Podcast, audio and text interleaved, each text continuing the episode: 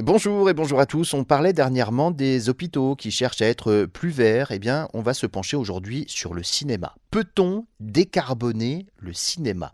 Peut-on regarder un film au cinéma qui aurait donc été produit, tourné en respectant le plus la planète? Selon une étude, l'impact carbone de la filière de l'exploitation cinématographique serait de plus d'un million de tonnes d'équivalent CO2 par an.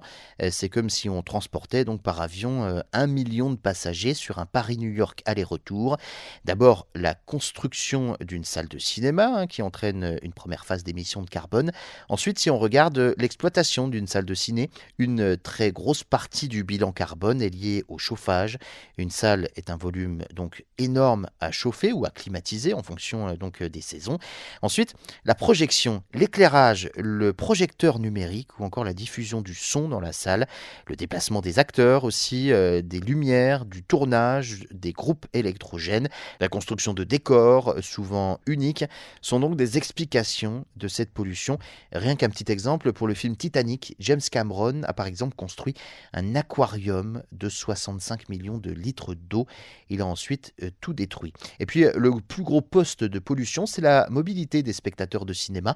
Il faut se déplacer hein, pour venir euh, dans une salle de cinéma et ça, eh bien, ça pollue. 90% des émissions de la salle de ciné sont liées au déplacement des spectateurs vers la salle. La voiture est le mode de transport d'ailleurs privilégié lorsqu'on va au ciné. 69% des spectateurs utilisent leur voiture.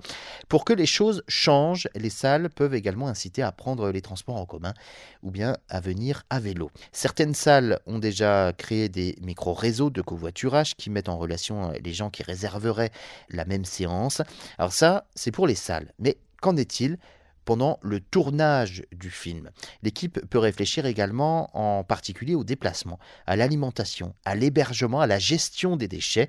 Prendre une gourde par exemple, hein, redistribuer euh, les restes des repas de fin de tournage pour éviter le gaspillage. Un décorateur pourra chercher du bois dans une ressourcerie qui propose euh, du matériel issu du réemploi plutôt euh, que d'acheter du bois neuf. Louer également de l'hébergement dans des logements locaux plutôt que dans de grands hôtels, une démarche responsable avec euh, moins de pollution et de transport et une meilleure retombée économique locale. Des démarches entraînant des véritables économies financières et écologiques. Dès l'écriture du scénario, par exemple, et de la conception du décor, on peut euh, développer une réflexion qui va dans le bon sens. Scène où un personnage à table dans sa cuisine jette un détritus.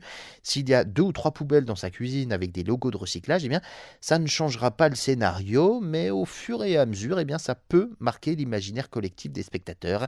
Si le héros doit aller de Marseille à Paris, eh bien, pourquoi il ne le ferait pas, plutôt que de prendre l'avion, en train? Tout cela sont des petits trucs qui pourraient faire avancer la réflexion pour accompagner un changement de mentalité, notamment auprès des spectateurs.